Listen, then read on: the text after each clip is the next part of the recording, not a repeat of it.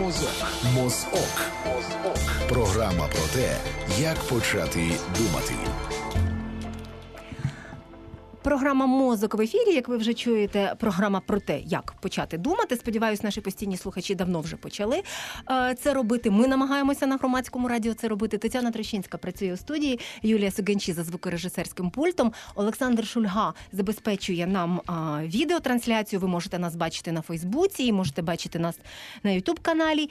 І у нашій студії є гість, це Тимофій Брік, він соціолог, викладач Київської школи економіки, PhD з соціальних наук. Добрий вечір. Добрий вечір. І ми, очевидно, за 3 тижні, вже навіть трошки менше, та 3 тижні, ні, таки точно, до виборів, говоримо на теми, які так чи інакше пов'язані з виборами. І сьогодні ми будемо говорити про рейтинги, ну і загалом соціологічні дослідження.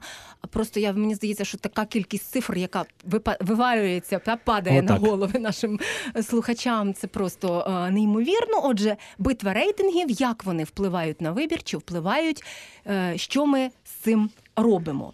Запитань у мене насправді дуже багато, але я думаю, що наші слухачі могли би приєднатися і трохи розбавити мої запитання. 0800 750 490 безкоштовно з мобільного стаціонарного і 067 67 404 76 – це Viber, на який ви можете нам написати. Так само можна писати запитання в Фейсбуку, там, де відбувається наша трансляція. Я думаю, що, напевно, ми почнемо із такого абсолютно базового запитання. Чи загалом людина, яка не має спеціальної підготовки соціологічної, здатна зрозуміти графіки, оці цифри, які вона от просто бачить і навіть відкриває, починає це бачити, читати і так далі? Дуже цікаве питання. По-перше, я хотів би почати з того, що, сподіваюся, у нас вийде цікава розмова, тому що я не знаю, чи так співпало, чи ви спеціально готувались, але я, наприклад, належу до такого табору соціологів, які в рейтинги не дуже вірять. В тому плані, що соціологія – це дуже широка наука і дисципліна, у нас є різні табори, є люди, які займаються рейтингами, є люди, які не займаються рейтингами, і ще ми один одного іноді критикуємо. Тому я скористаюся цією платформою, що я тут один, в мене немає колег, нема кому мене перебивати, і буду багато рейтингів критикувати. І ніякий політик не заплатив, чи політикиня не заплатила вам за те, що ви провели рейтинг і сказали, що він випереджає, чи виходить у другий тур. Про заголовки ми поговоримо окремо, тому що це окрема важлива тема. Але повертаючись до вашого прямого питання, звісно, я не бачу жодних проблем в тому, щоб людина, доросла, освічена, могла зрозуміти якийсь шмат інформації. Ми всі розуміємо, що таке цифри, ми розуміємо, що цифра 15 більше, ніж цифра 10, ми розуміємо, що на графіку щось може рости, щось падати.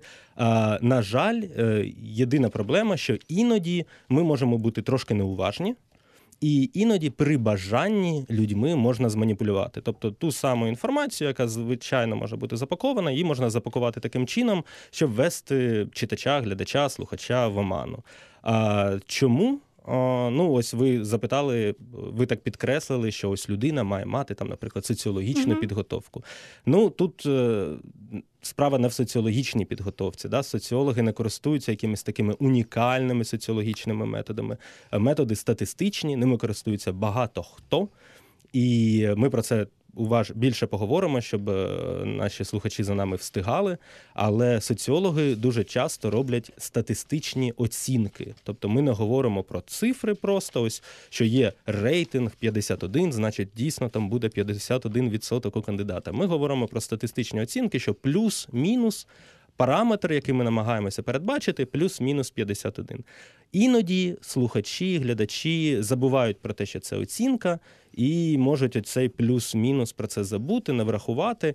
Але, на мою думку, це, насправді це не так складно вирішити цю проблему. Просто треба іноді нагадувати людям, що тут є плюс-мінус. Ці плюс-мінус можна красиво візуалізувати, зрозуміло. Це не проблема. Будь-яку інформацію, навіть складну, можна донести зрозумілими, красивими графіками та цифрами. Головне, щоб було бажання це робити. Ще тоді термінологічне запитання, з яким часто стикається наша аудиторія. Що таке вибірка і що таке похибка?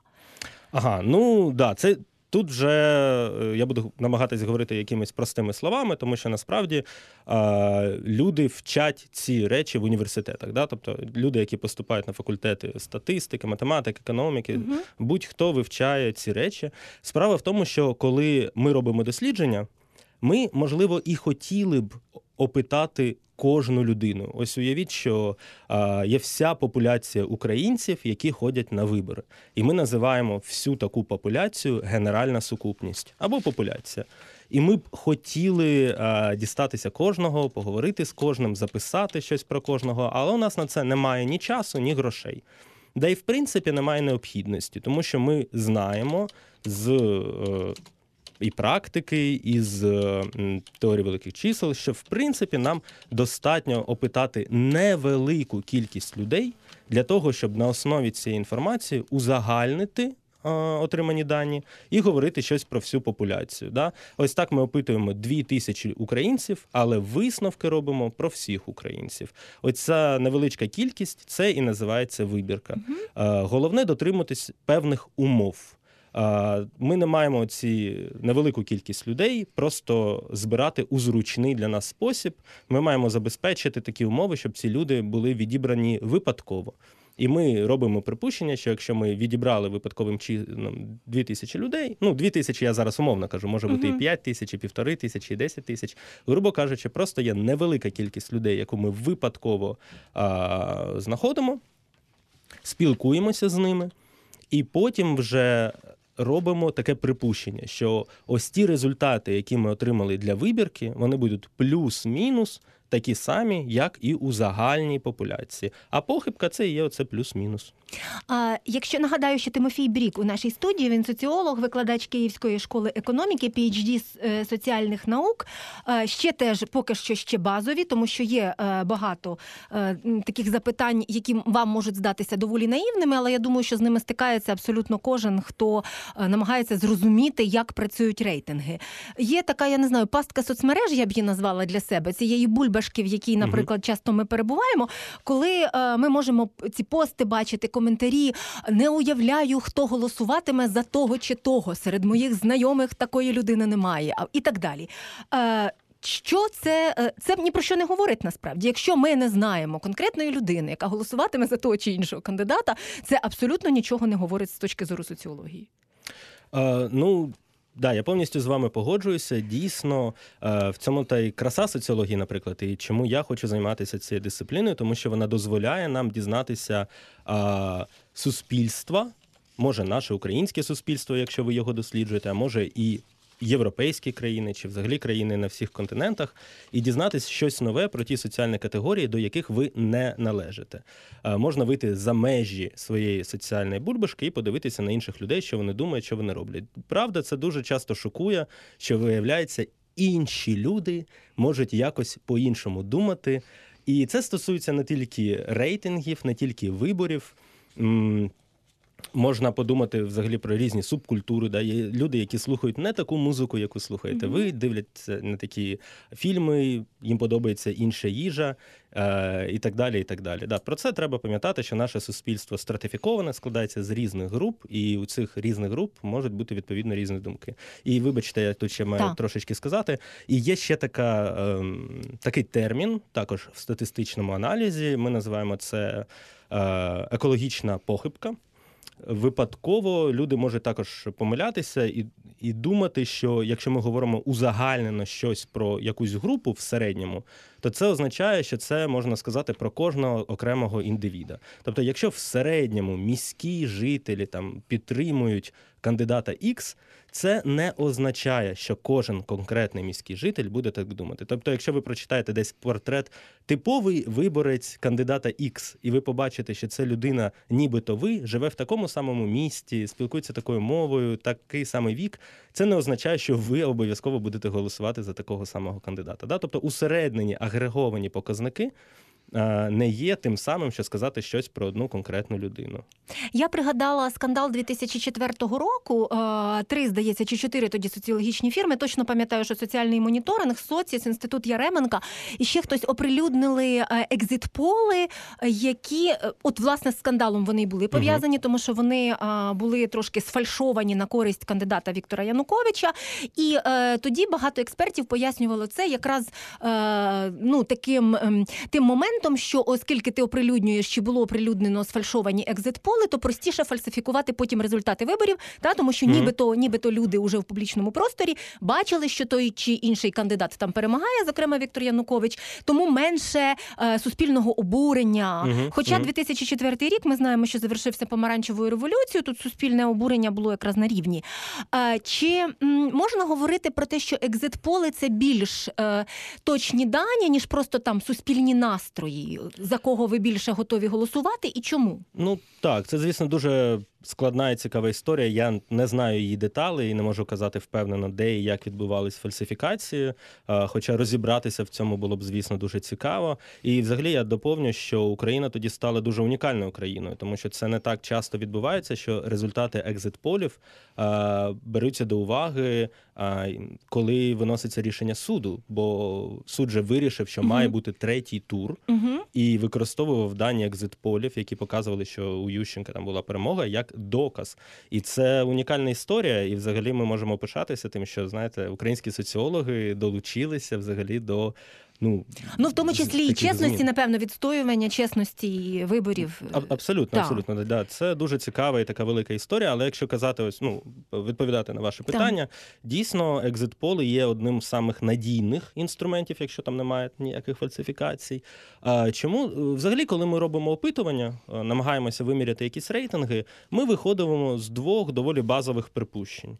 Припущення перше, що взагалі думки людей мають якесь значення. Ось якщо ми спіймаємо людину на вулиці і щось в неї запитаємо, то це буде щось означати. Да? Ось за кого ви будете голосувати наступного тижня? І людина так спонтанно відповідає, за кандидата X чи Y.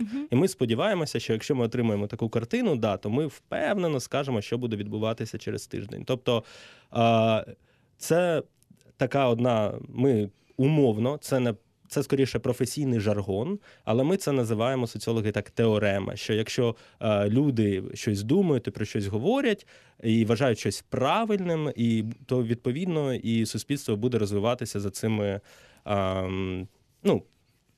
так як люди думають, так вони і будуть себе вести. Ось. І зрозуміло, що чому екзит-пол виглядає самим надійним інструментом, тому що ми не запитуємо про щось віддалене, а суто гіпотетично, за кого б ви проголосували, можливо, через тиждень, за якихось умов. Ні, ми ловимо людину прямо після того, як вона кинула бюлетень. Тому... А тут більша чесність. Я не знаю, це психологічне запитання чи соціологічне. Чи можемо ми тут розраховувати на трохи більшу чесність? Практика показує, що якраз екзит-поли є дуже близькими до результатів обрахунків Центральної виборчої комісії. Да? Коли ми робимо ставимо наші запитання, може, там, за тиждень, за два, за три, то все ж таки оця прогалина в декілька тижнів, вона, я не сумніваюся в тому, що люди можуть чесно відповідати, але я просто сумніваюся в тому, що вони можуть зберегти свою думку обов'язково. Чи ті люди, які заявили, що вони за когось будуть голосувати, вони можуть просто не прийти на дільниці. Да? Тобто ймовірність якоїсь, скажімо так, прогалина між тим, що говорять люди, і тим, як реально вже будуть голосувати, вона збільшується із тим, скільки днів між опитуванням і виборами. А вже на екзит-полі оця відстань між реальною дією і тим, що людина говорить, вона мінімальна. І немає таких ризиків. Практика показує, що люди вільно відповідають. Я б не сказав, що це якась проблема, що люди там приховують. А якщо, наприклад, не хоче сказати, окей, людина пішла собі далі, ми іншої запитаємо. Це не проблема. У нас є слухач зараз на зв'язку. Ви в ефірі. Добрий вечір. В перший день Великого посту вас вітає киянин. Я слухав за рік до смерті цікаву думку покійного Євгена Сверстюка по приводу рейтингів. І він сказав таке, мене це вразило. Більшість населення України, як виборці, це болото. А чому? А вспомните, вот Мао Цзэдун сказал, что народ – это лист бумаги, на котором можно все, что угодно написать. И я подумал, неужели ментальность українського народу – це болото? Дякую за сюрвіт. Дякуємо. Дякую. Дуже багато цитат, не знаю, на яку. Причому абсолютно реагувати. Протилежних, так. Людей, Багато було сказано. Я не думаю, що українські вибори – це болото. І навіть не думаю, що це ліст паперу. Це трошечки не відповідає соціологічній теорії. Да? Соціологічна теорія говорить про те, що ми досліджуємо, як соціальні структури впливають на людську поведінку. Тобто ми визнаємо, що людина є активною, свідомою істотою, вона якось себе поводить, і в неї є право вибору, а соціальні структури – це просто обмеження, які якимось чином впливають на людську поведінку. Да? Наприклад, якщо ви народилися там в селі чи в місті, це будуть різні обмеження, які накладаються на вашу поведінку. Ось, тому я не думаю, що соціологічна теорія погодилася з тим, що українські виборці є там болотом. Це просто громадяни України, які ведуть себе відповідно до конкретної ситуації, своїх потреб, тієї інформації, яку вони володіють. Я так розумію, що під болотом малось на увазі щось таке патерналістське, що людьми можна, що люди або там байдужі, наприклад, або аморальна більшість, як каже Євген Головаха. Євген Головаха... Трохи інше поняття, очевидно. Євген Головаха дуже поважний соціолог, один з моїх вчителів, я можу так сказати. Але, зараз вже ми говоримо... Ось ми зараз перечислили дуже багато метафор. Болото, аморальна більшість. Ми навіть ось таке слово, як ментальність, прозвучало, яке я навіть не знаю, як поміряти. Як виміряти, соціологічно. Тобто дуже-дуже багато метафор, дуже мало цифр. Практика показує, що люди на вибори ходять, люди виборами цікавляться. Людей, і тут я хотів би підкреслити, що людей можна мобілізувати. Це теж дуже специфічний термін, політична мобілізація. Це важливий термін, який говорить про те, що не тільки в Україні, а в принципі електорат можна залучати до того, що вони були більш активними в політичному процесі. Мобілізація буває лише за, чи мобілізація переважно проти, каже українська практика? Вона може бути, звичайно, бути будь-яка. Українська практика просто що каже? Дуже гарне питання. І ось тут я повертаюся до своєї першої тези, чому мені не подобаються рейтинги. На жаль, рейтинги не дуже відповідають мові соціологічній. Да? Ось соціологу цікаво щось дізнатися про мобілізацію. А яка вона? Чи правда, що людей можна стимулювати ходити на вибори? Ось вона за чи проти? І мені б дуже хотілося дати відповідь. А як я можу дати відповідь? Лише якщо в мене якісь дані, які я можу проаналізувати. Але, на жаль, рейтинги... Ось ці інструменти, які створені для того, щоб вимірювати рейтинги, в них не закладено здатність вимірювати ось ці більш широкі, цікаві питання мобілізації. Тому я, як соціолог, я і не люблю рейтинги, бо вони доволі вузькі у своєму... Як інструмент. А якщо, наприклад, говорити про продовження того, що і наш слухач говорив, до речі, дослідження демократичних ініціатив показує про те, що деякі люди, по-перше, що значна частина відмовляється від відповідальності, наприклад, за вибір президента. Тобто вони там говорять про те, що ми не зовсім несемо відповідальність, який, зокрема, президент, наприклад, або що він робить. І от є ще такий момент, що частина людей говорила, це теж де ініціативи були ці дані, говорила про те, що не може пригадати, за кого віддали свій голос. Мені чомусь здалося, що це ж радше з психології, ніж із соціології, типу витіснення, тому що як ти можеш не пригадати, за кого ти віддав свій голос?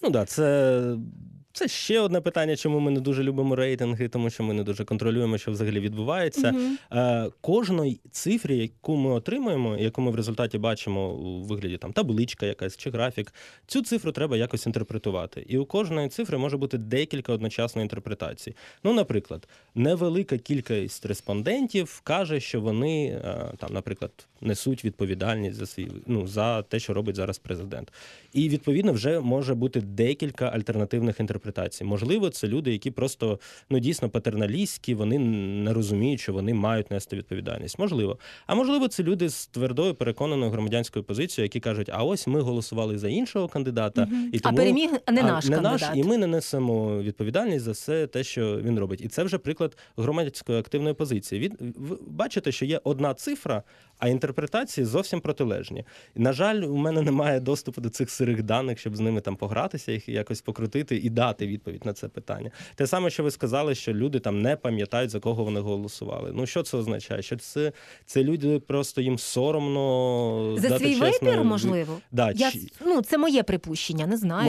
Можливо, якось неякісно відповідали на цю анкету. Ну, тобто, бачите, є стільки відкритих питань. Ось і в цьому є фундаментальна проблема рейтингів. Що, рейтинг зараз я так беру в лапки. Тобто, я маю на увазі, що є специфічні дослідження, мета яких лише одна – дізнатися ось таку зараз спонтанну реакцію респондента. За кого ви будете голосувати? Якби вибори відбувалися цієї неділі, наприклад. Наприклад, так. Да? І це класний інструмент, він допомагає нам щось дізнатись про те, що в думках у людей, але він не дає нам маневру для аналізу. Нам хочеться дізнатися так багато контексту, щоб зрозуміти, а чому люди відповідають таким чином, а не інакше, а як передбачити їх вибір, а що зміниться, якщо ми знаємо, наприклад, ось при певній умові поведінка людини може змінитися. А що це за умови? На жаль, коли ми збираємо дані, щоб сказати щось про рейтинг, ми одночасно не збираємо дані про весь цей контекст. І мені, як соціологу, просто бракує з чим працювати.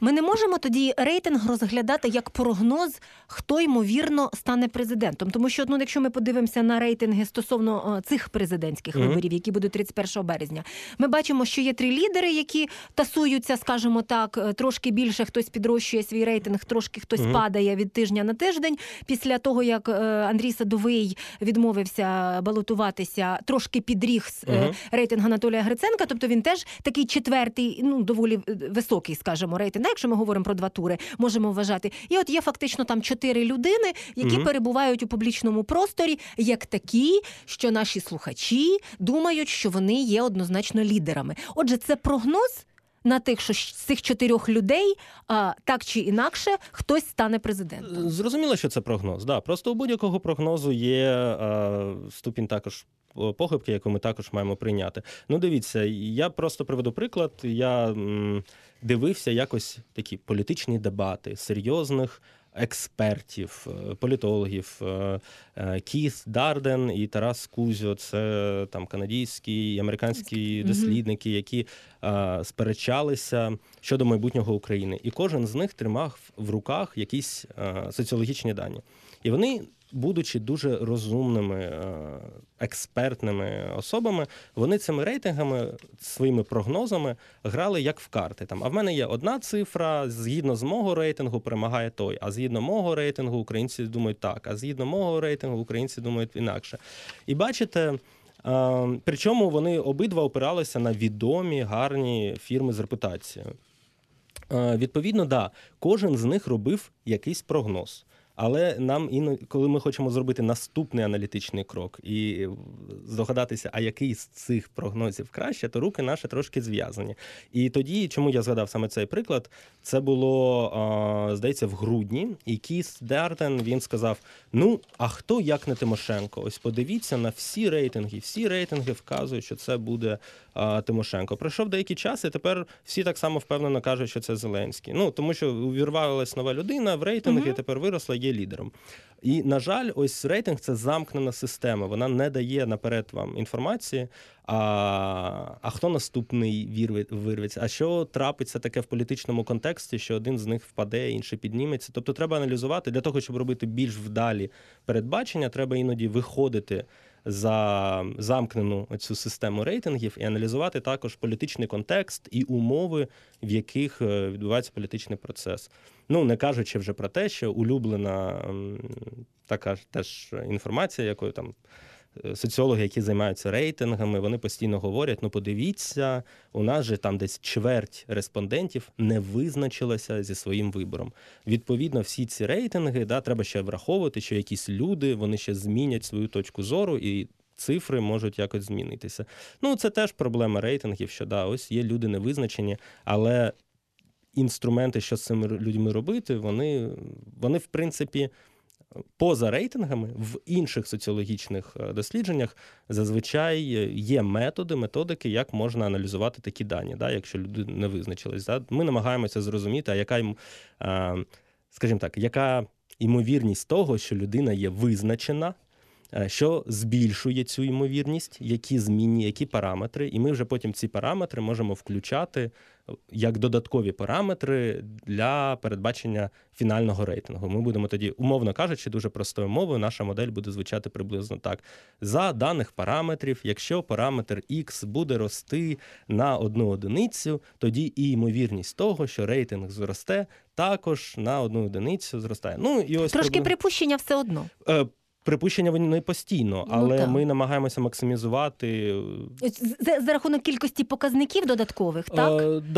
Кількості показників і... я так скажу. Угу. А якщо, наприклад... І якості, очевидно, так. Якщо говорити про те, що люди схильні голосувати за лідерів, знову ж таки, постійно ми говоримо, там 4 прізвища, 5 прізвищ, нехай там їх скількись буде.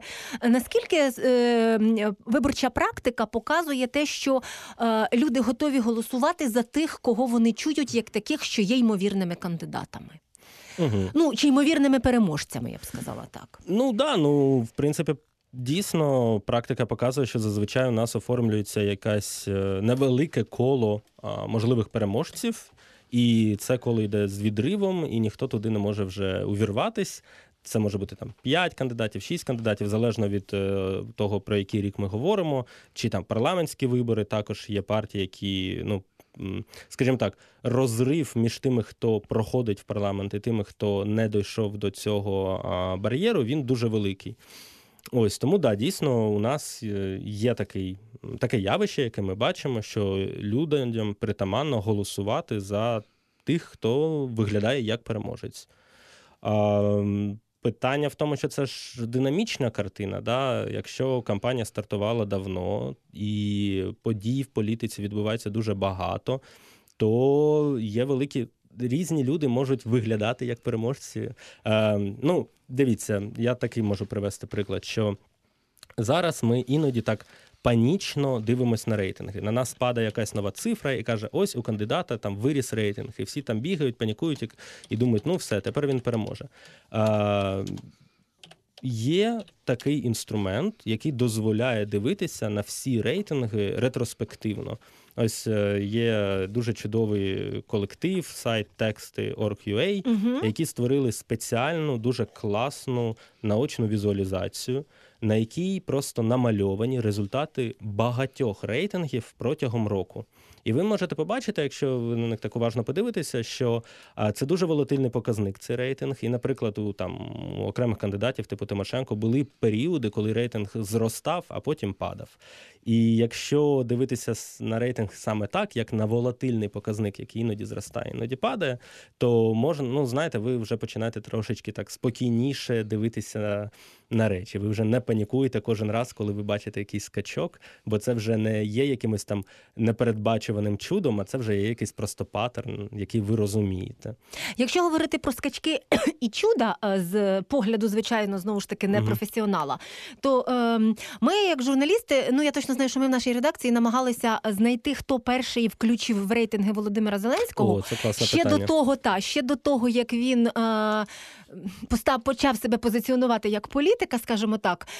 От я знайшла, що за словами керівника виборчого штабу Анатолія Гриценка Віктора Чумака, саме Ігор Гринів, керівник кампанії Петра Порошенка, нібито влітку 18-го року Володимира Зеленського включив у рейтинги. Знову ж таки, в мене три посилання, тому я посилаюсь на Віктора Чумака в даному разі. Це він писав на Фейсбуці про це. І далі я вже не знаю. В мене просто не було шансу запитати у штабу Петра Порошенка, чи не жалкують вони, що включили Володимира Зеленського в цей рейтинг, тому що я не знаю, чи до того часу хтось думав, що він може бути реальним кандидатом, але ми розуміємо, що, що його прізвище стало справді явищем в рейтингу. Ми поки що не говоримо про вибори, а говоримо лише про рейтинг. Наскільки, про що тут можна коментувати з точки зору соціолога? Це суспільний запит так чи інакше, незалежно від прізвища. Чи це просто такий, хід, який міг бути там зроблений одним чи іншим штабом, а потім виявилося, що воно вистрілило. Що це? Всього потроху. Дійсно, є запити, якщо так слідкувати за дискусіями соціологів, політологів, які намагалися там щось сказати про Зеленського. Я, наприклад, нарахував такі 3 гіпотези, які систематично повторюються і дуже часто звучать від різних експертів, коли намагаються пояснити, а чому в нього такий великий рейтинг. І це складно сказати, яка з них коректна з цих гіпотез, тому що, знову ж таки, даних нема потестувати.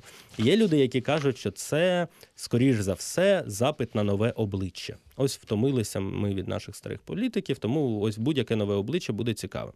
Друга можлива гіпотеза, що це запит на політика з позасистемного політика, так званого, не з естаблішменту.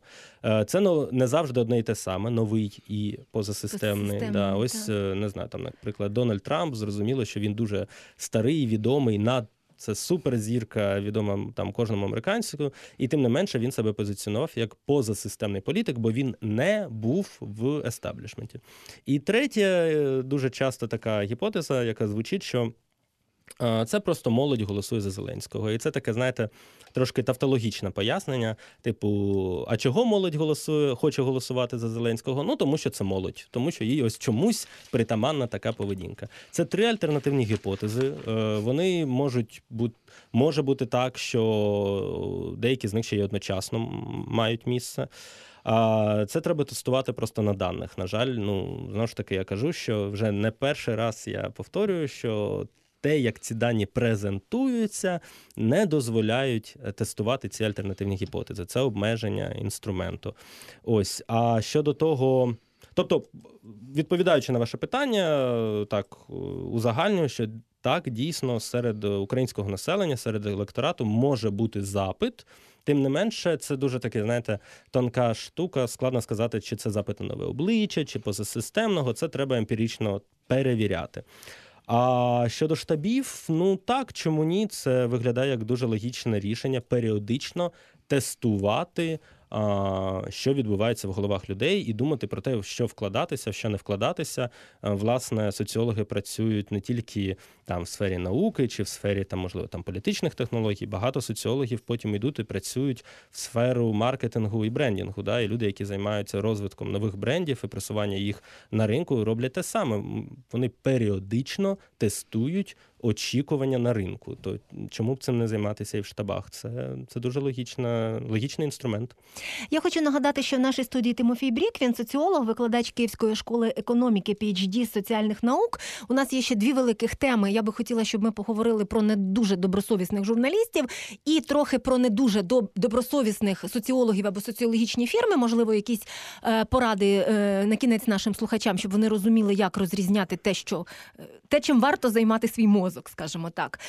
Про недобросовісних, якщо говорити журналістів, дуже багато зараз є дискусій в експертному і, зокрема, журналістському середовищі. Мене це надзвичайно радує, тому що є багато ініціатив, зокрема, до яких приєдналося громадське радіо, пов'язане з тим, що ми намагаємося в усіх випадках, коли ми знаємо, чесно говорити, коли в нашому ефірі людина, яка представляє позицію того чи іншого кандидата в президенти. Наприклад, коли ми запрошуємо на ефір навіть експертів, які працюють на когось із кандидатів, ми це говоримо для того, щоб наші слухачі розуміли з відкритими очима, мізками, що представляє ця людина. Коли ми проводимо опитування на вулиці, то ми завжди говоримо про те, що це було опитування випадкових перехожих, а не репрезентативне опитування, яке показує щось, ті чи інші тенденції. Це роблять не всі. І ми це чудово знаємо. Є дуже хороше дослідження Отара Довженка, нашого колеги на Детекторі медіа, який писав про заголовки, зокрема, які дозволяють собі давати журналісти на зразок того, що у другому турі опиняються Юлія Тимошенко і, припустимо, Володимир Зеленський. Або в Одеській області лідирує Юрій Бойко. Та ми розуміємо, що ніде Юрій Бойко ще поки що не лідирує, в другому турі ще поки що ніхто не опинився, бо його немає. Але ці заголовки... Чи можна сказати, що вони формують картинку в голові людей?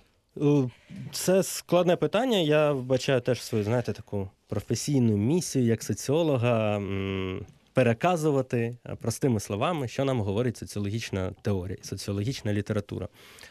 Звісно, масова комунікація, вона дуже важлива. Але вона відбувається трошки складніше, ніж ми звикли про це думати. Дуже багато людей думає, що інформація, вона працює, знаєте, напряму, як укол. Ось людині показали якийсь заголовок, і людина його почитала, і все, змінила свою думку. Може не відразу, але якщо систематично показувати, то тоді точно змінить свою думку. Це вже доведено, так не працює. Тим не менше, масова комунікація, вона працює трошечки по-іншому. І для цього вигадали такий спеціальний термін, як «встановлення порядку денного». Тобто ми не просто людям вкладаємо якусь думку в голови, там, переможе цей кандидат. Ні, ми, як, є така штука, як за допомогою таких заголовків, за допомогою дискусій в медіа, за допомогою обговорень там, серед експертів, просто на порядок денний постає якесь важливе питання, наприклад, просто, а давайте поговоримо, хто в принципі переможе, а хто виглядає як самий можливий там потенційний кандидат. І вже коли ми поставили на порядок денний цю дискусію, тоді вже ми очікуємо, що люди будуть якось долучатися і вже в полоні цього порядку денного будуть самі самостійно приходити до там якихось висновків. Тобто там не буде такого прямої вказівки, що читачі, думайте так, як ми вам сказали. Ми просто думаємо, що ймовірність того, що людина подумає якось, вона збільшиться, якщо ми поставимо правильний порядок денний. І тому, наприклад, є така велика суперечка, що є люди, які просто не хочуть включатися в такий порядок денний. Кажуть, що, що одна зі спроб так боротися з такими маніпуляціями, це просто, не поширювати ось такі заголовки, не проливати на них світло взагалі, просто щоб виключити їх з встановленого порядку денного. Тут, і щоб підкреслити важливість цього терміну, знову ж таки, як на міжнародній арені, ось це слово стало дуже ключовим для обговорення феномену Трампа, наприклад, і того, як він, наприклад, себе веде в масовій комунікації, як він постійно щось в Твіттері пише, то, власне, дослідники, які досліджують ось вплив масової комунікації на політичний процес в Сполучених Штатах Америки, вони підкреслюють, що, власне, який механізм? Трамп щось пише на Твіттері, але потім всі медіа про це говорять, і таким чином те, що він там написав, вже є на порядку денному. Це не те, що у нього там люди просто читають, що він пише напряму. Ні, люди знайомляться з його думками через вже призму масових комунікацій, через медіа і через те, як експерти, журналісти, активісти обговорюють це в медіа, і вже потім ця інформація в такому вигляді доходить до пересічного читача. Так що, відповідаючи на ваше питання, я знаю, що я вже в якісь дебрі пішов. Ще поки що нема дебрів. Відповідаючи на ваше питання, дійсно, ці заголовки, вони дуже важливі, вони можуть впливати на поведінку людей і на їх електоральне уподобання, але треба розуміти, що вони впливають дуже таким через дуже складний механізм. Не напряму, а через встановлення порядку денного. І це позитивний меседж тут, тому що ми з вами, як члени громадськості, як представники медіа, науки, експертності, ми можемо впливати на порядок денний. І це добре. І підступаючи фактично до тих соціологів і соціологічних фірм, яких ми можемо вважати незалежними, які дають там дані справді репрезентативні, я зараз пропоную послухати матеріал нашої колеги Анни Море. Вона записала Галину Петренко, директорку громадської організації «Детектор медіа», яка проводила дослідження, пов'язане з тим, як телеканали, які ми... власність яких ми можемо дуже легко встановити. Якщо трошки зайти в інтернет, просто лише 43, здається, відсотки слухачів чи опитаних громадян цікавляться, в принципі, хто є власником медіа. Так? Але власників легко встановити, і от як вони подають свої, так би мовити, соціологічні, в лапках тут показую, дані про тих чи інших кандидатів. Соціологічні опитування у передвиборчий час стають чи не одним з найпопулярніших інфоприводів для новинарів та редакцій. Чи завжди це доцільно і як правильно сприймати результати опитувань, говоримо на прикладі телефонного опитування Starlight Media, медіагрупи, яка включає канали СТБ, Новий, М1, М2, QTV та ICTV, з Галиною Петренко, директоркою громадської організації «Детектор медіа». Starlight Media дуже активно займається власними дослідженнями, і це абсолютно робоче, чергове в них дослідження, нічого такого екстраординарного.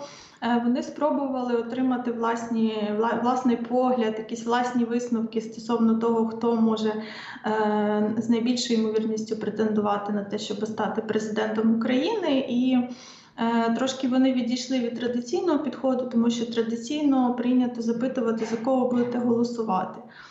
А вони запитали, вони припустили, що люди на таке запитання не завжди відповідають правду. Або просто є люди, які не визначилися, за кого голосувати. Це ж не секрет, що і в день голосування багато людей приймають рішення. Це і в останній тиждень дуже багато, це в усіх країнах так відбувається. Тому вони вирішили трошки пом'якшити це питання. Вони його сформулювали як «Кого б ви хотіли бачити президентом України?» і запропонували, що можна обирати кількох людей. Тобто це не така жорстка умова, що тобі потрібно подумати, за кого ти там будеш голосувати, і тільки за нього одного вписатися. В принципі, і вони послідовно, скільки це було телефонне опитування, це навіть не така анкета, коли ти ставиш запитання і показуєш респонденту варіанти відповіді. А тут послідовно їх запитували. Ви б хотіли бачити Порошенка президентом, так чи ні? Потім далі, хотіли б Тимошенка, хотіли б Зеленського? 45% респондентів відповіли, що жодного з цих людей вони не хотіли б бачити президентом. Ще 0,5% сказали, що їм байдуже, хто це буде. 47% хотіли б бачити лише одного кандидата з Великої трійки. З аналізу Starlight Media справжнім лідером перегонів виглядає саме Зеленський, розповідає Галина Петренко. З'ясувалося декілька закономірностей. Зокрема, побачила, що, наприклад, з урахуванням похибки не можна сказати, що сильно більше глядачі ICTV люблять Зеленського, але принаймні, чим 1+1, але принаймні можна сказати, що десь приблизно так само.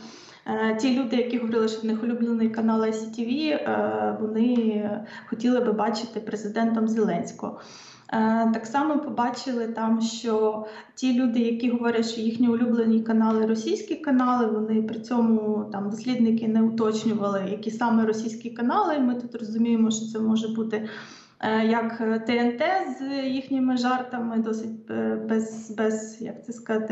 не страшними, так, і Перший канал з їхніми ток-шоу політичними, то ті люди, які говорили, що в них улюблені канали якісь російські, вони так само досить часто говорили, що вони хотіли би побачити президентом Зеленського або Тимошенка. Ще там що цікавого, що, наприклад, люди, які говорили, що в них улюблений канал «Прямий», вони з дуже великим відривом говорили, що хотіли б побачити президентом Порошенка. І тут, хто стежить за медійною ситуацією, він не дивується цим висновкам, але може здивуватися і висновкам, що люди, які говорять, що їх улюблений канал «Еспресо», вони так само з великим відривом говорили, що хотіли би бачити президентом Порошенка. Глядачі нового каналу дуже прихильні до Зеленського. Тут якраз можна зробити висновок, що це питання віку. Тому що новий канал – це наймолодший канал із топ-6. І, власне, з інформаційних каналів теж. І просто це молода аудиторія Зеленського, при тому, що там немає його контенту, окрім прямої реклами наразі. Конкретно робоче дослідження вподобань аудиторії теж може стати інфоприводом для написання новин. Редакція отримує результати, бачить, Зеленський лідирує. З'являються заголовки штибу «Українці надають перевагу Зеленському». Але потрібно враховувати також мету дослідження, його методологію. В даному випадку 800 людей обрані абсолютно випадково. Опитування не охоплює ані певні регіони, ані певну аудиторію, ані конкретно визначену вікову категорію, каже Галина Петренко, директорка громадської організації «Детектор медіа». Обережно ставитись до соціології, особливо до соціології перед виборами, радить Галина Петренко. Матеріал підготувала Анна Море спеціально для програми «Мозок». Слухайте, думайте. Програма «Мозок» в нашому ефірі. Тетяна Трощинська працює в студії, Юлія Суганчі за звукорежисерським пультом і Тимофій Брік, соціолог, у нашій студії. Отже, що ви почули? Ой, я стільки всього почув, я навіть боюся, що не знаю, з чого починати коментувати, бо дуже багато класних прикладів, знаєте, можна прямо, якби я був викладачем, я б кожне речення, яке я почув, я б на слайди розклав для інтерпретації. Да, зараз я оберу, з чого почати. Дивіться, тут це дуже класна історія, тому що вона взагалі говорить про те, як влаштований ринок соціологічних досліджень, наприклад, те, що Starlight, корпорація, має свій дослідницький центр, і вони, власне, самостійно роблять дослідження, це дуже класно. І це говорить про те, що взагалі як змінюється ринок, на ньому грають не тільки професійні компанії, яким замовляють дослідження. Я про це багато спілкуюся зі своїми колегами, багато випускників-соціологів, вони, власне, йдуть працювати або в комерційні компанії, які роблять дослідження, або в комерційні компанії, які замовляють дослідження, бо хто краще може замовити, ніж соціолог.